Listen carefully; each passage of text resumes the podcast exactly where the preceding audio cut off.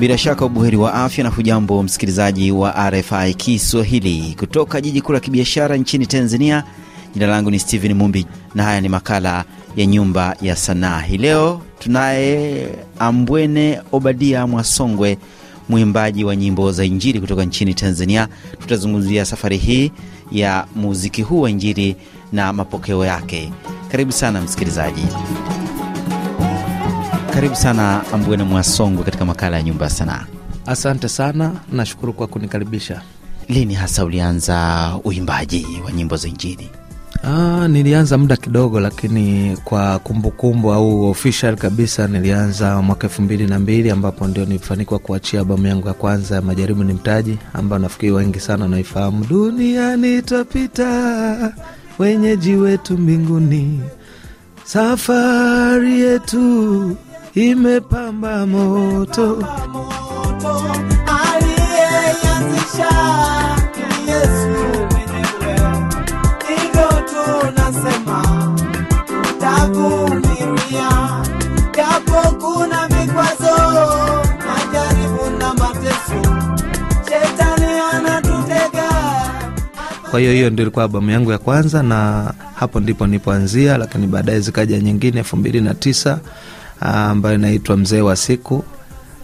Baadaye ikaja misuli ya imani ambayo kuna wimbo wa upendo wetu daima. Upendo una sura mbili, japo wengi wanaijua moja, wakati wa raha, faraja na nyimbo na zawadi kedekede, wanaridhika na upendo huo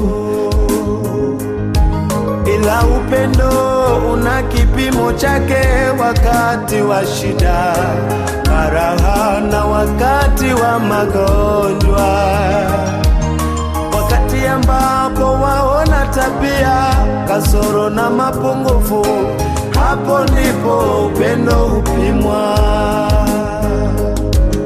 Yule anayeweza kusimama nawe wakati wengine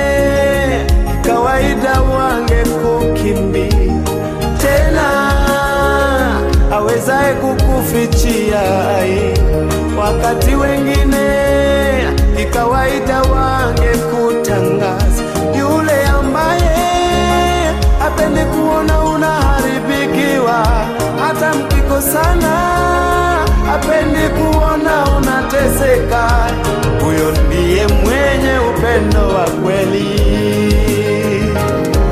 Huyo ndiye mwenye upendo Kwa hiyo hiyo ndio safari yangu, na hizo ni albamu zangu, na sasa najiandaa, nafikiri nitaachia tena albamu nyingine ya nne. Wakati unaanza kuimba, msukumo ulikuwa ni upi?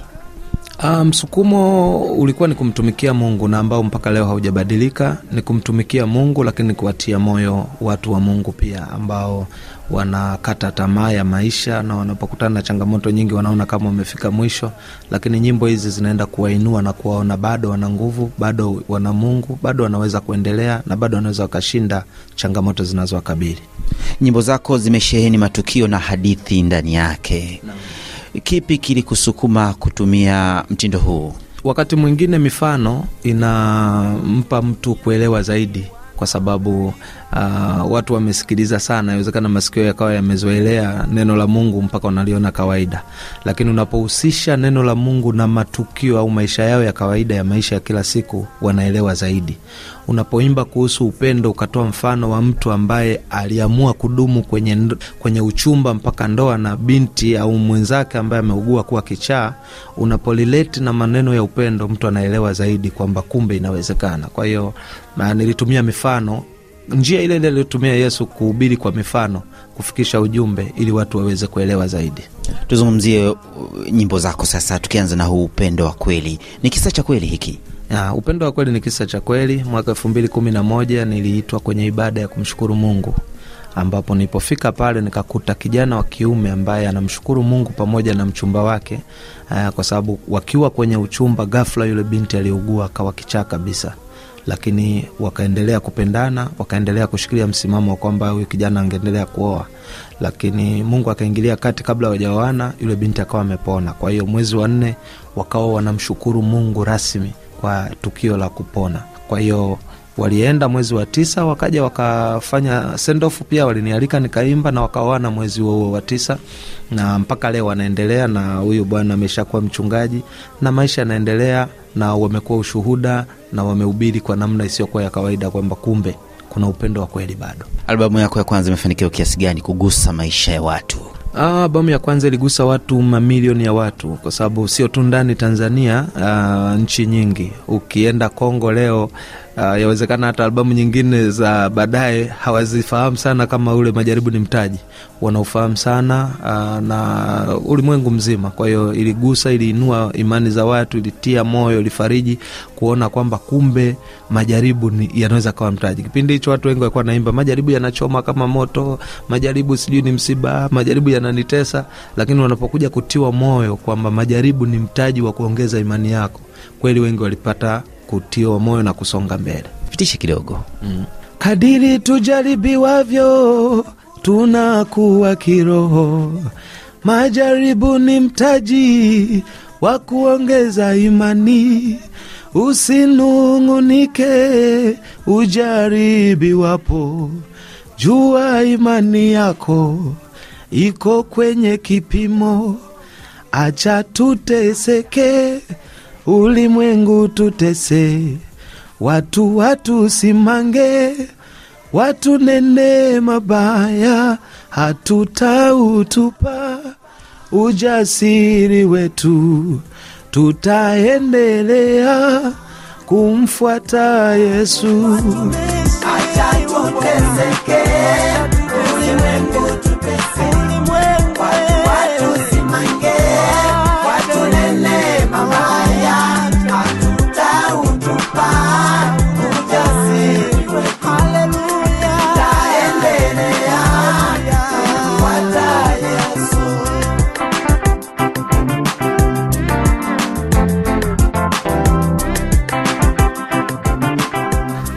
ndivyo ilivyokuwa.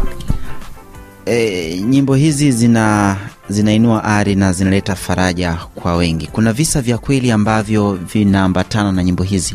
Uh, visa vyote nilivyoviimba ni visa vya kweli kabisa, kuwa na kitu cha kujifunza. Kwa mfano, kisa cha mama aliyofiwa watoto saba siku moja, watoto wa kiume walikuwa wameenda kumtembelea kipindi cha Krismas kijijini, walikuwa wanaishi maeneo tofauti tofauti. Alafu unafahamu miji yetu ilivyo, unatoka nyumbani mnaenda Gurio sehemu nyingine, wakawa wamepanda kosta, ikapata ajali, kaua watoto wa familia moja, na walikaa siti moja, wale watano walikaa siti ile ya nyuma kabisa, na wengine jirani hapo na uh, baada ya kuona huyu mama amesimama bado anaendelea kumtumaini Mungu na kumtegemea Mungu. Uh, kidogo ilinigusa kwa sababu siku ya kwanza nilianza kusimuliwa na mchungaji ambaye alikuwa ananiambia namna wimbo wa majaribu ni mtaji huo ambao nimetoka kuimba ulivyomsaidia um, huyu mama kusimama na kuona kumbe lile pia ni jaribu ambalo anaweza akalishinda, na baadaye nilivyokuja kumwona na kuona namna alivyosimama kiukweli ilinigusa binafsi kwa sababu wakati ninaenda nilitegemea na, uh, na, na, naenda kumtia moyo, lakini nikajikuta mimi ndio natiwa moyo kwa ushuhuda wake. Kwa nilitamani hiki kitu watu wote wakijue na waweze kusimama, kwa sababu yawezekana mwingine amefiwa na mme, amefiwa na mke au mtoto mmoja, akaona yeye anajaribiwa kuliko watu wote duniani. Kumbe kuna watu watu saba siku moja na bado wakaendelea kumpenda Mungu. Kwa hiyo eh, ni kisa cha kweli. Lakini kisa kingine cha eh, nguvu ya msamaha eh, ni kisa ambacho kilimkuta kijana ambaye alikuwa ameoa na amekaa na mke wake, wamezaa watoto watatu, lakini kumbe baba yake mzazi ana mahusiano ya kimapenzi na mke wake. Alivyokuja kugundua akaamua kujiua na akachukua hela zake na, na, na mali zake chache alizokuwa nazo, akataka kusafiri kwenda ambako akijiua baba yake na mke wake wasija wakaona hata maiti yake. Akaangukia kwenye mkoa ambao mimi nilikuwa natokea, na akiwa amelala asubuhi eh, kwa sababu alikuwa amechoka kwa hiyo ule muda wa kucheck out kwenye eh, loji aliyokuwa amefikia ulikuwa umepita, na sisi kule tulikuwa tunaendelea na kongamano. Mhubiri akawa na ubiri somo linaitwa nguvu ya msamaha, na moja ya maneno akawa naongea ni kwamba usisubiri unapokosewa uombwe msamaha, unaweza wewe ukarudi ukaenda kuomba msamaha Japo umekosewa wewe. umekosewa, ili uitafute amani. Kwa kuwa msamaha una nguvu, utamfanya aliyekosea aone kwamba amekukosea na mtayamaliza. kwa hiyo yeye yale maneno akiwa amelala alikuwa anayasikia anayaota kama na ndoto. Anaota malaika amekuja anamwambia yale maneno. Alipokuja kushtuka akagundua ile sauti bado inaendelea na inatokea mahali fulani kuna horn speaker. Akaifuata ile sauti akaja akaokoka kwenye lile kongamano. Na alipookoka akatoa ule ushuhuda wale ndugu wakamtunza pale. Baadaye walivyoona amekaa vizuri akaomba kurudi nyumbani kwao akaenda nyumbani akaenda akapatana na baba yake na mke wake wakasameana na akawa sababu ya familia nzima kumjua mungu na kuokoka. Kwa mimi nilivyokuja kukutana naye akaniomba kwamba ikiwezekana hebu tunga wimbo kuhusu kisa changu. Ndio maana tunaweka visa lakini hatuweki majina na mahali wanakotokea kwa ajili ya kuficha ile eh, ile ile nafikiri privacy yao lakini ni wimbo ambao um, unadhihirisha namna gani msamaha ulivyo na nguvu na unavyofanya kazi. Kwa hiyo pia ni kisa cha kweli. Wakati gani unatunga wimbo sasa kuhusiana na visa hivi? Uh, visa hivi huwa na nyimbo ninapotunga mara nyingi huwa natunga ni siku moja, kwa sababu mara nyingi Mungu amenipa hiyo neema, siwezi kusubiria wimbo kesho. Wimbo ukija, japokuwa concept ya wimbo naweza nikawa nayo muda mwingi kwamba kuna jambo fulani I ningeweza kuimba Aha, na nikipata meseji inayofanana na hicho kisa basi huwa uh, kwa pamoja, lakini ikitokea basi inakuwa ni siku moja. Msikilizaji kama ndio kwanza unajiunga nasi ni makala ya nyumba ya sanaa kutoka jijini dar es salaam jiji kuu la kibiashara nchini tanzania. Jina langu ni stephen mumbi.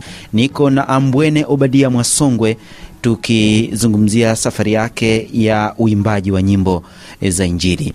Kuna wakati unakaa mwenyewe pembeni unasikiliza nyimbo zako zinakufariji ama zina e, kutia simanzi? Ah, huwa inatokea na huwa napenda kusema waimbaji sisi kama nyuki tunatengeneza asali, lakini kuna wakati hata hata wa- wakishindwa kuitumia tunakula wenyewe. Kwa hiyo eh, kitu chochote kabla akijawa kitamu kwa mtu mwingine lazima mpishi niwe nimekionja. Kwa hiyo chochote kinachomfariji mwingine, maanake kilianza kunifariji mimi, kinachomponya mwingine kilianza kuniponya mimi.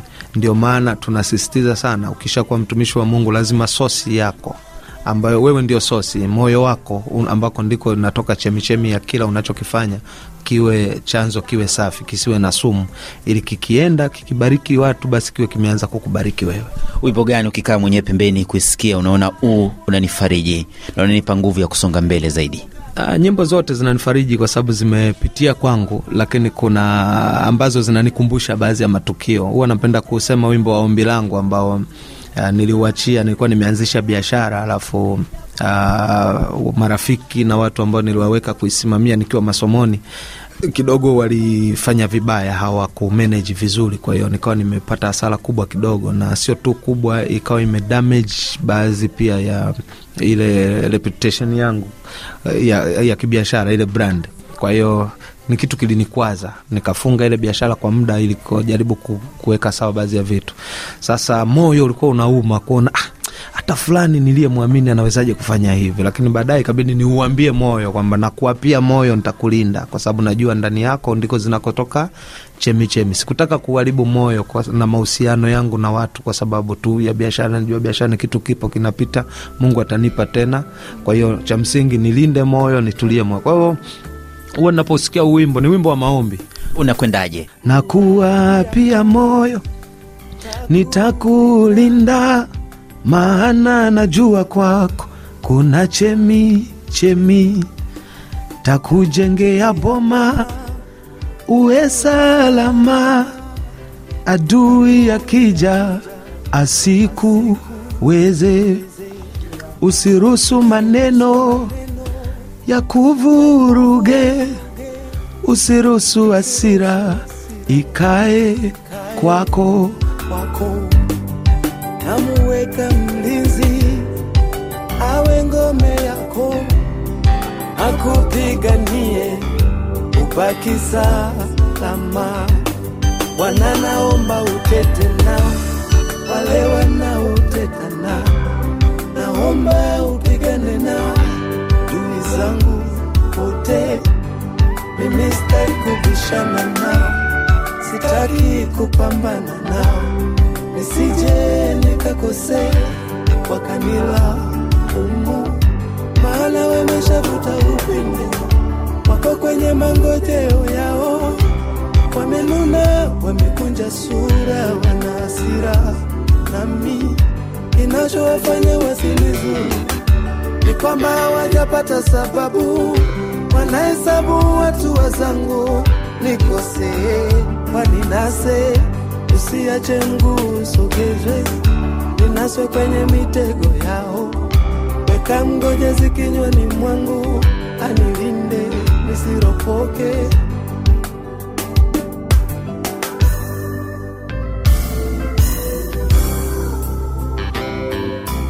Na maneno mengine mazuri. Ni wimbo wa maombi ambao kila nikiuimba au nikiusikia unaniponya, na naamini unaponya na watu. huo una, una, unaokuhuzunisha wakati mwingine ukisikiliza hivi machozi yanakutoka unasema mungu bado yupo na mungu ni mkuu Nyimbo zipo nyingi, lakini wimbo unaonikumbusha nilikotoka, nilipo na ninakoenda ndio unaoni uh, tia simanzi wakati mwingine, kwa sababu huwa nikikumbuka maisha ya kipindi, una suruali moja, una shati moja, una kiatu kimechanika, lakini mtumishi mwenye upako mwingi alafu hujui kesho utakula nini, utakuwaje, hujawahi kujua hata kuna siku utakuja kuwa na jina, hujawahi kujua hata utakuja kuojiwa na redio. Zipo nyingi, ndio maana katika kila albamu yangu huwezi ukakosa wimbo unaoitwa kwa jina la tulikotoka. ni ule wimbo unasema tulikotoka ni mbali kidogo Tulikotoka ni mbali, tukitazama nyuma, asingekuwa Bwana tusingefika hapa. Yale tuliyoyapitia hayakutuacha tulivyo, haikuwa rahisi, ni mkono wa Bwana. Mengine yalikuja kama mema, mwisho ukawa mbaya. Mengine yalikuja kama mabaya, kumbe yana kusudi. Lakini katika yote hayo tulikuona Bwana ukitetea maisha yetu dhidi ya hatari mbaya. Tulikutana na hatari mbaya, tukajua ni mwisho. Tulikutana na majanga mengi, tukajua hakutakucha. Lakini katika yote hayo wewe ulisimama kutetea maisha yetu yasidhurumiwe.